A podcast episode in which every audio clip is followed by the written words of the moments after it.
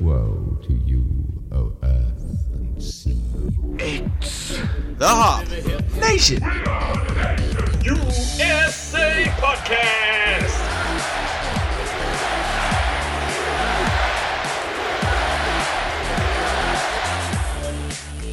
It's episode 147 of the Hop Nation USA podcast, and I'm coming to you live from whatever bunker I've hidden myself away in. Uh, this week we're going to do things a little differently in that Adam's not here, it's just me. Uh, but you will hear him later in the episode as he's recorded his own piece from his own bunker. So, yes, I'm your host, Steve, and I'll be doing a segment this week. Originally, this episode was going to be our WrestleMania episode with guest Jason Sircone, as he usually comes on for our big wrestle shows, including SummerSlam and WrestleMania. Unfortunately, the lockdown has separated us, and we're all bunkering down at home. In the future, I think we're going to try to work with Zoom and maybe see if we can get some guests on. I don't love that audio quality though. I think a lot of people are going to get zoomier by the end of all this and they're just going to hear everything tinny and compressed and it's going to be awful. But if we can get other podcasters on, then they can record their own audio at home on their own microphones and send it over and I can hopefully maintain the quality of our audio. With that in mind though, because this was going to be our WrestleMania episode, we had a special beer that was planned for this episode. And that's the beer I'm going to be drinking tonight. And that beer is. That's right, it's the El Segundo Broken Skull IPA, the Stone Cold Steve Austin beer. Everybody's been hyped up about it. Everybody was ready for 316 Day in Pittsburgh before that was also canceled but I was able to get my hands on some. Uh, it is a 6.7% IPA with 67 IBUs, and it features a classic blend of Cascade, Citra, and Chinook hops. Let's open this can of Whoop-Ass up and see how it is. Now, upon pouring it up, it is basically a West Coast IPA. I, I didn't know what to expect really, but this is very, very clear. It is a picturesque beer, a nice fluffy white head, and I am surprised. I, I, I for some reason I thought this was a little heavier, a little uh, cloudier from like other photos I've seen, but looking at looking at it up close, it is it is a completely translucent beer. Very nice looking beer. Nice golden color. On the nose, I get a good bit of hop up front, but it's not a punch you in the face. It's a pretty even it's a lot of bright floral hop up front, a little bit of citrus on the nose, but it's not. Yeah, it's definitely not a punch you in the face. Which I don't know. Maybe you would expect that actually with this beer, considering who it is uh, tied to. Drinking it, it is incredibly refreshing. Surprisingly refreshing, really. Like there is a lot of upfront citrus notes on it, but then on the back it has a lot of kind of earthiness, and I think that's coming from the Chinook hops. Like I could I could be wrong about that, but it, in a lot of ways, this beer is reminding me of the full pint Chinookie, which that is just all Chinook hops, and I always find that one to be like very very bitter and very earthy. Not my not my favorite IPA, but this one has similar notes to that. But this one is also a lot brighter and a lot more refreshing and just overall there's a good balance between all the hops. There's not a whole lot of maltiness on this beer either, so that also makes it easier to be more floral and refreshing that way. And it's odd to be talking about a stone cold beer that's using words like bright and floral. But yeah, it's all there. It's a really good representation of a West Coast IPA, and I'm enjoying it a lot. Uh, of course, I'm saying West Coast IPA, but this is obviously coming from Texas because Stone Cold did go out of his way to pair with a craft beer company down there. And I, I appreciate that actually because it's not too often that you see a celebrity pair with an actual craft brewery. Uh, we talked a couple weeks ago about Blake Shelton or Dierks Bentley or whatever one of those country stars, and he has his own beer coming out. If it's still coming out, I don't know. His tour might have been canceled, but he paired with a macro brewery, and they pumped out some you know, boring golden pilsner or whatever. And eh, eh, eh, who cares? But this is actually a really good drinking beer from a celebrity, and it's not just just some boring pilsner. I'm sorry. I know people are still trying. I know you know brewers out there are still trying to push their lager fiending, and I I don't know. I never get it. You know me. I don't care for the loggers. I don't care for pilsners. I'm never impressed by them. But I I'm pretty much impressed with this beer, and I can also see how Stone Cold could slam down you know six or so in the ring. I'm still a little surprised by the fact that it is a 6.7% beer because it's way way drinkable. Yeah. I'm just going to continue to drink on this, and we're going to get into the little bit of content that I have prepared for the rest of the episode. So I'm not going to do news notes and neat as usual. I think the news is kind of the same all around in that breweries are obviously not in operation as usual. They're mostly all on to go system right now. I think a lot of people are doing their best to support local breweries, uh, but you know, money is tight for all of us, so do what you can, support breweries as you can, but also don't forget about all the servers and the wait staff. I know there's a lot of virtual tip jars set up, so look into that. I, I did have a neat though that I wanted to point out, and it was it's coming from a brewery that's uh, again everybody's trying to do the best they can in a bad situation, and this brewery took a full advantage of that.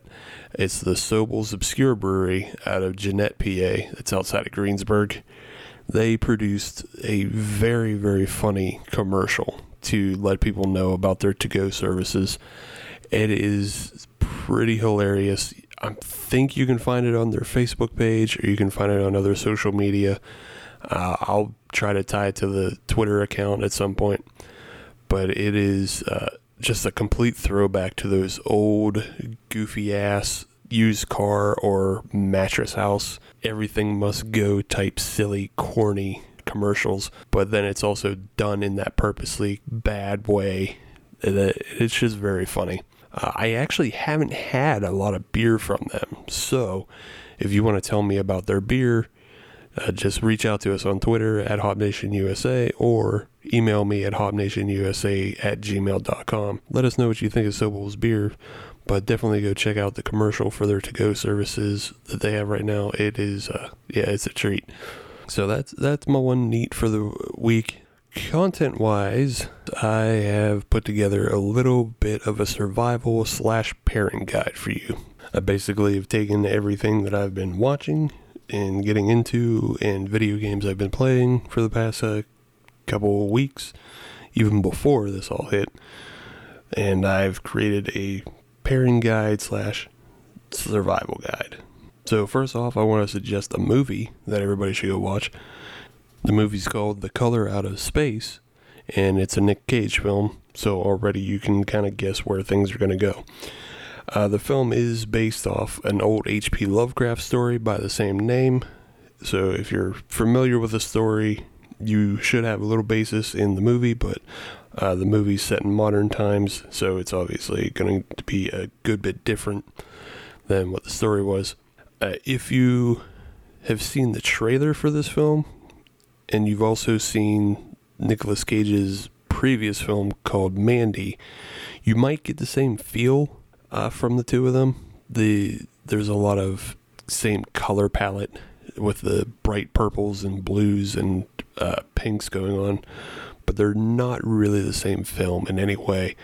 This is much more of a throwback to like 80s horror movies, and it's I, I hate using that kind of nostalgia reference that really is. There's a lot of scenes and imagery that evoke the thing, and it's despite the obvious you know, neon color palette that a lot of people are playing upon nowadays. It also has just a feel of an 80s monster movie.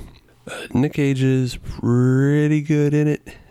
It's, this, is, this is one of those films where he's made some choices in how he acts, and not all of those choices are great, but there is a couple scenes towards the end where he is just like darkly humorous and he couldn't like I don't think anybody else could really pull it off the way he does. So yeah, there it, there's some good bits, there's some bad bits. Rest of the cast is kind of eh, mm, eh. They're just there, part of the monster movie. The, uh, the one other thing I thought really stuck out in this film though is the soundtrack, and the soundtrack was written by a saxophonist by the name of Colin Stetson. And I've been a fan of his for a while, but just recently he's been doing movie scores for horror films. The the first one of note that he did was for Hereditary that came out 2 years ago. And that one like you know it has that same hauntingness. As a saxophonist, his playstyle is completely different from anybody else's. He uses a lot of cyclical breathing so that it just never ends. It just he can just hold notes and continuously play. Uh, but he also uses a lot of other tricks to essentially play like three or four instruments at once, even though he's only just playing the saxophone. So he's playing the saxophone. He has mics attached to the saxophone to, to um, pick up the percussive mechanical playing of the saxophone, and then he also has his vocal cords mic'd up as well to pick up like like screaming lyrics as he plays. It is it creates some of the weirdest haunting music you can hear, and appropriately, it's very much a, a mutation of of saxophone music. It's you would never guess it if you just heard it alone. Uh, I suggest if you go on YouTube, check out a show that he did with there's a Canadian show called Q or whatever. I'm not quite sure what that is, but he breaks down how he creates his music with one of his popular songs, Judges. So check that video out on YouTube. Just like search Colin Stetson Judges Q, and it'll come up. But it'll give you an idea of how he creates the music he does. But with regards to the film Color Out of Space, it is incredibly appropriate and it is a really great soundtrack. My pairing suggestion for this though is uh, either find like a imprint smoothie or 450 North smoothie or Drekker or any answer, any of those sour smoothies. They're gonna capture the odd, crazy colors that you find in beer nowadays the the purples and the pinks and the bright reds and things like that. And they're also going to be usually some sort of amalgamation mashup and you know just some mutation of beer. And all of that will make a lot more sense after you watch the film. But yeah, get one of those, pair it together, enjoy. Jumping to video games, I downloaded the Call of Duty Warzone um, it, it's a free battle royale version of Call of Duty. It's fine. I, I can't really get into these battle royale games. I don't love them. The the giant map isn't satisfying enough to me, and there's usually so many lulls in the action that it just I don't I don't love them. Uh, the one thing I did find that was fun though, which can hurry up the action, is if you jump in a helicopter and then you can chase people down and you can angle the helicopter blades uh, like an action film and run people down that way. So they, that's entertaining, but otherwise, I don't know. I, I just don't love it. I'm, I'm much regular prefer like vanilla Call of Duty, where you actually get to start with a loadout and you can strategize that way. The ah, these battle royale games just don't do it for me. But it is free, so that's a plus. If you want to pair with that, I can I would say if you're playing the free version like I do, then just pair it with a plain logger because that's what you get. You get a basic game, and a basic logger will go with that. If you pay the nine ninety nine to unlock all the goofy skins and all the goofy characters and all that kind of stuff, well then hey, then you get to unlock hazy IPAs and pastry stouts for yourself to drink as well. So yeah, it, it's a good diversion for a little bit, but I, I don't I can't see myself like really sticking with this game. Uh, another game I was playing though is called Disco Elysium, and this is a really great game that appeals to me and my roots because it is very very much like the Sam and Max Monkey Island point and click adventures from the 90s if you have no problem reading a book, then maybe this game would be for you. If you're interested in mysteries, because the basic plot of the game is that you're a detective with amnesia and you have to solve a murder. So yeah, there, there's a lot, a lot of story element to this, and the what separates this from those old point and click adventures is that you can spec yourself out similar to an RPG, so you can make choices with the way your character behaves. Uh, you can make your character more intelligent or more emotional or more physical, and this kind of sets different paths for you to go. Uh, I don't think you can get everything from a playthrough simply because there's not enough points to go around. But as you go along, you'll open up different paths depending on how your character's points are specced out. You'll open up different dialogue trees. You'll find your way through the game. There's a lot of luck involved as well. It's a very interesting game that way. I think it's definitely worth checking out and just something that'll kill the time for you. And again, it tells a pretty good story. It has a very different and awesome art style. And yeah, I, I think it's worth it. The pairing I have for this is based off a reference from the game. Uh, within the game, you'll find that there is union workers trying to feed scabs a specialized borscht soup and it's just basically beet soup with vodka. They're trying to get scab workers drunk while the union is on strike. Uh, so my pairing is suggesting that you homebrew a beet ale to go along with this. It's the only time I've had a beet ale is from homebrew. If you can find beet ales out there, then go ahead.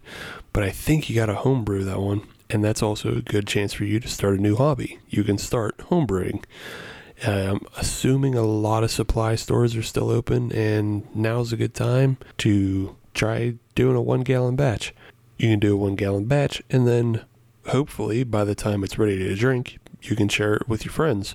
But yeah, the only time I've had a beet ale is from homebrew. So yeah, that, that's my suggestion. Try to do that. Try to pair it together. Moving on to if you want to have a laugh, well then Netflix has everything that's funny right now. Uh, I would say check out uh, Bert Kreischer and Tom Segura's comedy specials. Those are were really really funny. But I have to give special notice of that documentary Tiger King. Everybody's talking about it, I'm sure. I'm not going to give too much away, but it is the craziest fucking story I've heard. And, like, that's coming from a person who watches a lot of those Netflix documentaries. It is amazing to me that we never hear as much of this stuff that's going on until there is a Netflix documentary that comes out about it. It's like these people exist, they live among us, and now we get to learn about them. And this one has everything except ghosts and vampires, I think. Like it, it's all there. Uh, the pairing though isn't really beer. The only I think the only way to truly get into the same headspace as everybody in this documentary is to smoke meth. It seems like most people are smoking meth on this show, and that's not like an old hacky joke. That's just legit people. There's a lot of methods that are owning tigers, and that's crazy. Uh, my one final suggestion is check out the show Mr. Robot. Go back to that show. It, the fourth season is probably one of the best seasons of television that I've seen. But if you've never seen the show at all, go back and binge watch all four seasons. It's nice because one, the show is over, so there's no more new seasons. It's like Breaking Bad or The Wire in that way. You can just watch the entire thing. But it is a fascinating show with like a lot of character in it. The entire show is kind of a testament of what happens when you just let I, I don't want to use the word auteur, but uh, Sam Esmail is obviously has a very had a very focused vision for this show, and each season is very similar to The Wire in that they all feel completely different. They have ending punctuation points to them, and it is just a fantastic character study. I yeah, I really love the show, and I hope you know in the future it will be looked back as as fondly as Breaking Bad and The Wire. It's a great show. My pairing suggestion for that though is hey, go uh, see if you can get some Stellar Works 50 foot robot or 100 foot robot to go with your Mr. Robot rewatch or first time watch. It's a it's a really great IPA. I wish I could get more of it. But yeah, it's a it's a really good IPA just to sit back and enjoy this uh, show with. Just like this Broken Skull IPA is something you could kick back and watch WrestleMania with, assuming that it's still going on. I know they've been changing things around a lot. They they went from a single night to now a double night, and now Roman Reigns isn't even in it, and there's no audience to it. I I don't know what's going to happen with this show. I have a feeling SummerSlam might become the really big big show this year because I yeah, WrestleMania is not going to feel like WrestleMania this year. But you can, you know, get pretty toasted on the Broken Skull IPA. If that'll make you feel better, I think it will. If you can get your hands on it, I know their uh, distro is not great in PA, and I don't know how well distro is going to be you know, in the future, especially leading up to WrestleMania. I bootlegged mine from Ohio, so if you can go over to Ohio and find some at Vintage Estates, get it there. I uh, yeah, really enjoyable beer though. Really fresh, really bright, really floral. It is uh it's definitely something I could just see like drinking in a parking lot too. Like I'm this is that refreshing. But it's also it doesn't have the same bitterness as a lot of West Coast IPAs does. Like as I continued to drink it, it didn't build up on my tongue. It didn't leave a residue. It's still not a IPA for Adam or people for who don't like IPAs. But if you're looking to get into IPAs, this would actually probably be a pretty good gateway too. So yeah, and again, six point seven percent, but it's also not that malty. Yeah, it's a just a really good drinking beer. Drinking beer for the working man. So yeah, uh, going to the podium, I'll give it a gold medal because I only drank one beer tonight. What else am I gonna do? Uh, with that in mind, I think going forward things are gonna continue to be different. Obviously, I do have a plan for something in the future, but it's time sensitive. We have to wait for something else to come out before we can comment on it. We can't comment on something that we haven't watched. I think I kind of would like to do a bit of a watch along, um, but also we're going to look into getting Zoom guests on and seeing if we can do solutions that way. And maybe at the very least, at least just getting Adam and I in the same room, quote, quote, as it were. But uh, yeah, uh, I hope you're enjoying what you're hearing. And if you are, let us know. If not, let us know. We'll try to make the adjustments as we can. But for now, I'm going to say goodbye, and then Adam will be on with whatever he's prepared right after this. First Sip Brew Box is a one of a kind subscription service for craft beer lovers based right here in Pittsburgh. Every month, First Sip will send you a box full of craft beer enthusiast essentials, including t shirts, glassware, and even food. Right now, our friends at First Sip Brew Box have an offer for you. Just sign up for a three month subscription and get your fourth month free.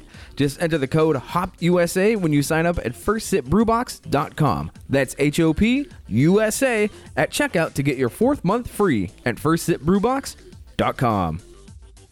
Welcome back, Hop Nation. And now it's my turn. That's right. It's your other host, Adam. I get to pick up the slack where Steve left off. And now it's my turn to talk. And the first thing I'm going to talk about is the beer that I'm going to drink. And this comes from New South Brewing. They're out of Myrtle Beach, South Carolina. This is their Nut Brown Ale. Comes in at about 4.8% ABV. IBUs, I, I really have no idea. I'll be perfectly honest. The nice thing is, it's a brown ale. I don't expect it to be very high, so I'm not going to worry about it. Yes, I am one of those people that just uh, I'm not a I'm not a, I'm not a not a hops guy. So I don't have to worry about that on this one. And the other nice thing is since I get to do this all by myself due to well, if you haven't figured it out by now, I'm sure you know why I'm doing this by myself. But the nice thing is I get to drink this entire thing by myself. I don't have to share it with anybody. I don't have to worry about divvying it up with all my co-hosts, all the guests to make sure everybody gets enough. I don't have to save any towards the end. I could just drink the damn thing. And I'll be honest, if it wasn't for the fact that I needed to take photos and make sure that you guys saw what it looked like on social media, things like that, I'd just crack the can and drink it myself. All right, I've got it poured out here. I got my full 12 ounce pour. Thank you very much.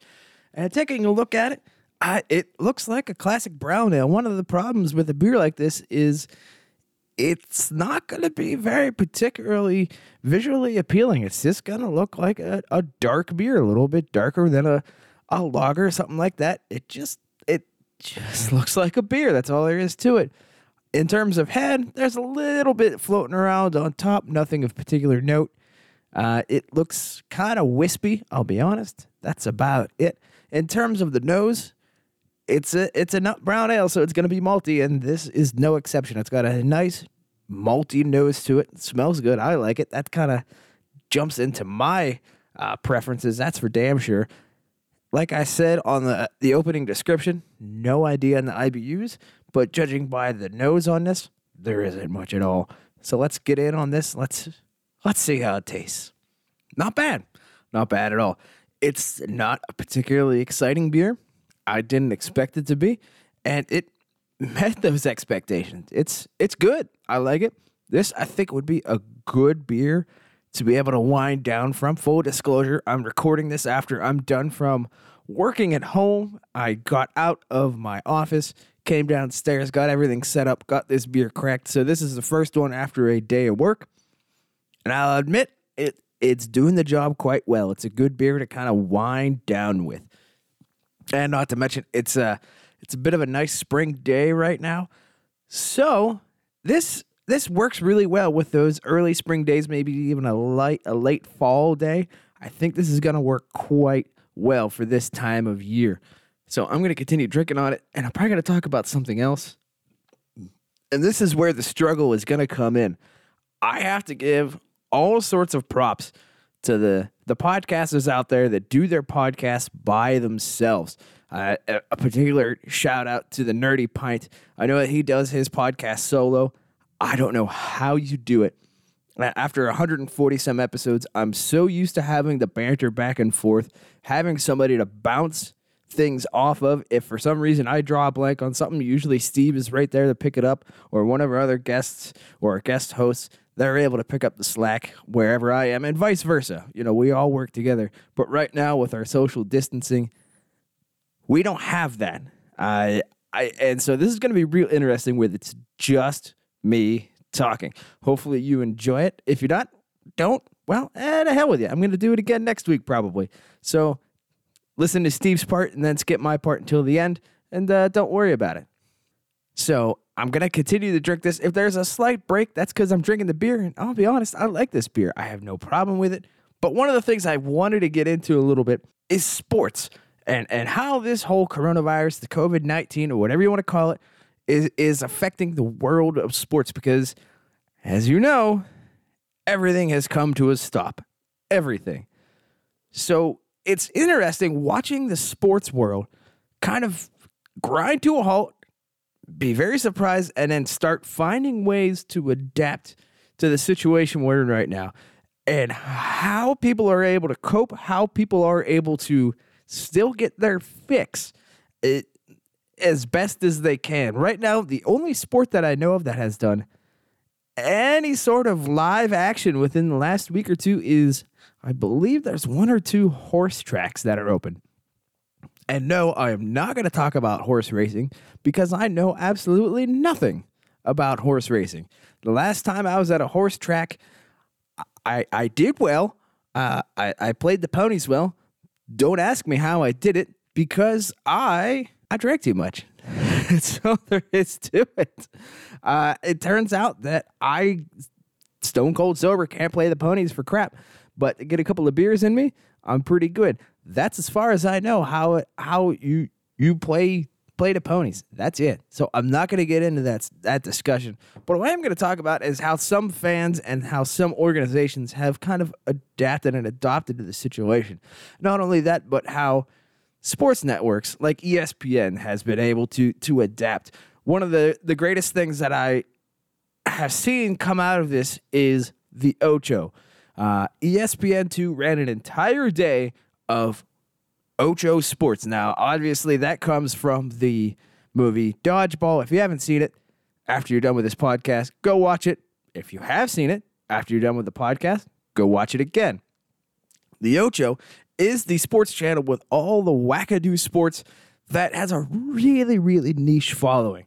And they brought that back for one day last weekend, and it was an entire day of just off the wall sports.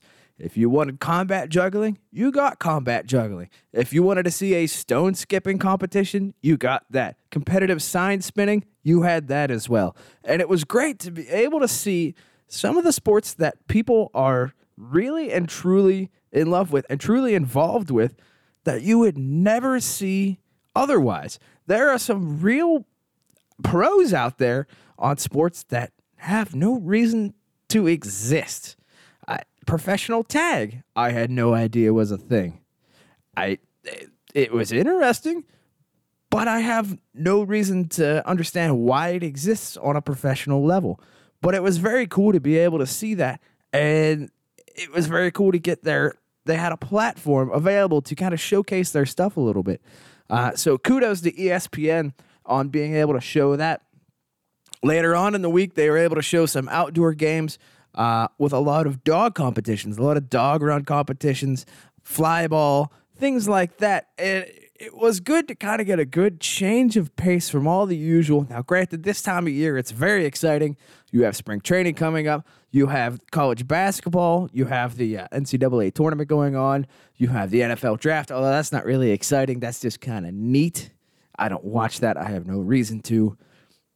But there's a lot going on. You're getting into hockey playoffs. You're coming down to the wire of, of who's in, who's out, all this stuff. And all that stopped. So something else had to come in and fill that void. And a lot of these Ocho sports have been able to do that.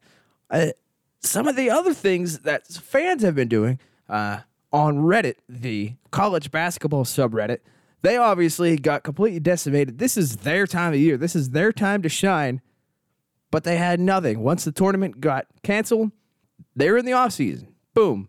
With a moment's notice, they were in the off season. No closure, no nothing. So what did the uh, the readers of the uh, college basketball subreddit do? They decided they were going to model the tournament using 2K09, an NCAA video game from, of course, 2009. So they are taking all the teams that they assume would have been in the tournament and they are modeling the tournament using this video game. There's been some upsets, there's been some Cinderella stories going through, and they're modeling it just as they would a regular tournament. So they had their tournament weekend last weekend, they have the week off. They're going to go back into the second weekend where you get into the Sweet 16. And people are really getting into it. And I find that fascinating because everybody has to quench that thirst for sports somehow. So that's how the folks on Reddit are doing that for college basketball. Now, on a little more professional level, NASCAR has actually stepped up really well. I know there's a lot of people that are currently rolling their eyes right now saying, oh, NASCAR, the, the good old boys, how on earth are they going to be able to do anything? Quite simple, really. NASCAR and other motorsports is they are one of the few sports out there that they can actually – do a, a semi realistic simulation of their events. And what I mean by that is they can have a, a, a driving simulator, a driving rig set up, and they can actually simulate a race, obviously using uh, computer generation, things like that. You can't do that with basketball. You can't do that with any of the stick and ball sports. But with motorsports, you can do that. So, what NASCAR was able to do was using a service called iRacing. Uh, it's an online simulation service that has most, if not all, of the NASCAR tracks already modeled and in place, ready to go. What they did was they generated an invitational series, and all they're going to do is during the normal race times of when they would have their live events, when you actually have the cars going around in circles what they're doing is they're doing a simulation event instead of having a 300 lap event at uh, Miami Homestead Speedway, which would have been last week's race. They did a 100 lap simulator race with everybody in their simulator rigs racing against each other, just as you normally would.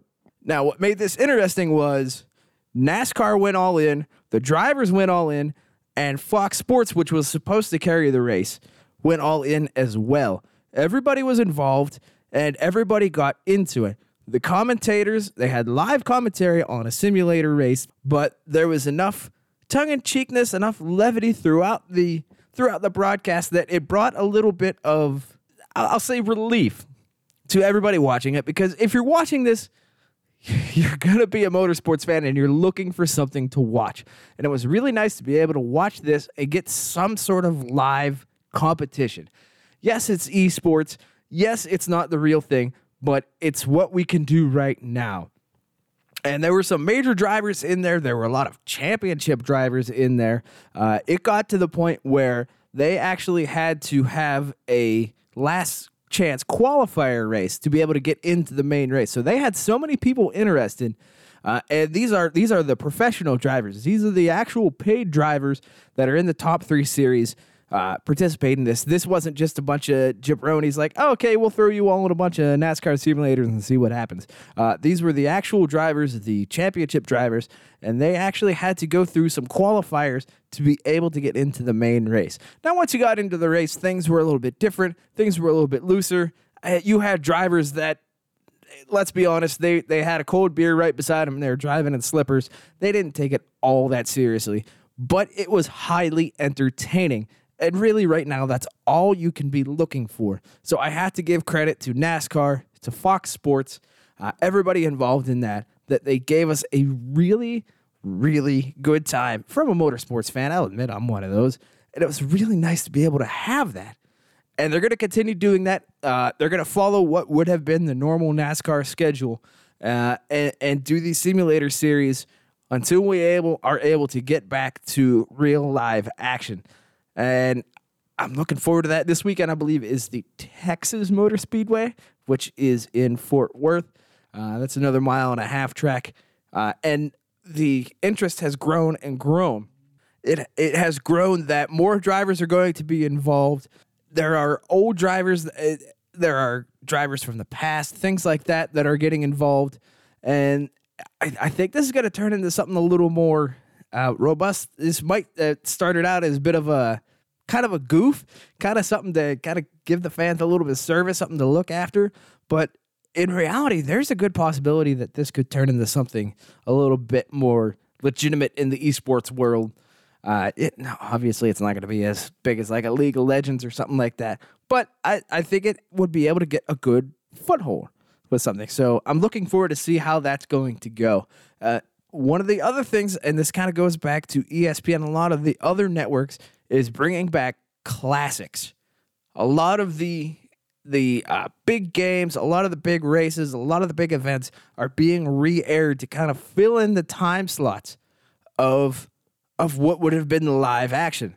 Uh, for example, going back to NASCAR, the the Fox broadcast of what would have been the Miami Homestead race was replaced by a race from 1986 in Richmond, Virginia, and they they they showed the race from lap one to the last lap.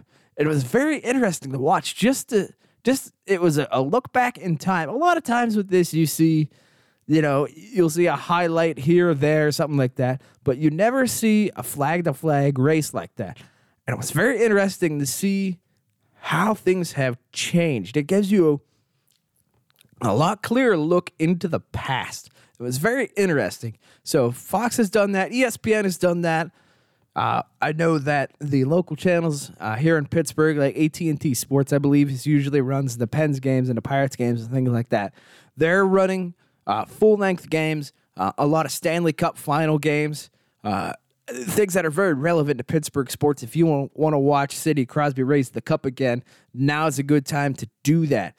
And it's real nice from a nostalgic point of view because, number one, if you're going to watch a game, you already know who won and you get to relive that a little bit, and that's very enjoyable. So I, I'm hoping that out of all of this, from a sports perspective, something comes out of this. Uh, we're able to kind of go back and see the the full broadcast as kind of a look back in time to see how things have changed, how style of play has come. If nothing else, the graphics package to see how the graphics packages have changed. That's always one of the most shocking things to me is whenever I, I see a an event from 10 years ago, 15 years ago, whatever you want to say, and just the change of what the styles of the graphics package. Uh, you can definitely tell what area era you are in just by looking at how wild or how conservative the graphics packages are and how clean they are and what kind of new toys that the the uh, the VR the VR I don't know what the hell whatever that department is IT FX I don't know those guys. So it's very interesting to see that. So I although we don't have live sports and everybody wants to have live sports back I don't think there's anybody that wants to say ah let's keep it this way. This is way better we all want live sports and we'll get back to that. But until we do, I'm glad that there is a lot of proactivity going on and trying to fill that and trying to get ourselves something back. Because I'll be perfectly honest, the few times that I watched ESPN just on the regular, all they had was was NFL free agency and you can only you can only run that plow horse so many times before you're just sick and tired of rehashing the same thing over and over and over again because there's so little new news and so little action going on right now. I feel bad for him, I'll be honest, because typically, like I said, this is a very high time of year. There's a lot of stuff going on. Not right now. They are pretty much dead in the water. So I, I, I give them props for trying to do what they can but I can only only watch so much NFL free agency stuff before I just don't care anymore. I just ugh, ugh, yeah, no more. Oh yeah, I just wanted to uh, talk a little bit about how how sports are are trying to adapt to what's going on right now. I find it very interesting how all the different groups are are trying to cope with this. I, and I, I think that there will be some good lessons coming out on this going forward. And I, I hope we stick with those. And things that I also want to stick with is this beer, the New South Nut Brown Ale. This is a good beer. I've been sipping on this a little bit. This is an easy drinker. It's nothing special. It's not supposed to be anything special. This is not supposed to be some 450 North, you know, super whamadine, 8,000 pounds of, you know, peach rings and Werther's originals crammed into a 16 ounce can. It's not supposed to be like that. It's just a good, easy drinker. And I'm glad that I had it on this episode because that has helped me a lot. This is a good beer to kind of relax with, enjoy, just be for a little bit. So for that uh, new South, I'm I'm thanking you for making this beer. I really like it. If you find it, give it a rip. See what happens. I think you'll enjoy it as well. So that leads us to our podium for this episode segment because I don't know what Steve drank. So I have to go with what I know, which is right in front of me right now. So in the gold medal position is the New South Brewing Nut Brown Ale. New South was established in 1998. I think that was the same year the Red Wings won the cup. I have no idea. That sounds like a late 90s thing. But yes, it's good drinker. It's not particularly exciting. Nice thing is, I don't necessarily want exciting right now. I like it. I think it's a good beer. It's got a good malty flavor to it, not hoppy whatsoever. That's my jam. So if you find it, uh, I think you're gonna have to go a little bit further south than Pittsburgh. I think you're gonna have to get into the Myrtle Beach area. Hopefully, this summer, a lot of us will be able to do that. I really hope we're going to be able to do that. So if you see it, grab it, uh, enjoy it a little bit. And if you want to contact us, uh, drop us a line at hopnationusa at gmail.com. You can get us on all of our social medias. That's uh, Facebook, Twitter, Instagram. I don't think we have a Snapchat. Get us on all the social medias, Hop Nation USA. Uh, episodes drop every Friday. Uh, if you're on any of the platforms that we're on, which would be Stitcher, Podbean, uh, Google Podcasts, Apple, Apple Podcasts, Apple iTunes, any of that, and that when you do, give us a rating, and when you do, give us a five star rating. Why? Because we are a six star show but them some bitches only let us use five. And that's a bigger crime than the Dallas Stars winning the cup because everybody knows that Brett Hull was in the crease. All right, I'm Adam and a very odd episode of Hop Nation USA. Drink safe, be safe, just be excellent to each other, and we'll see you next time. Bye.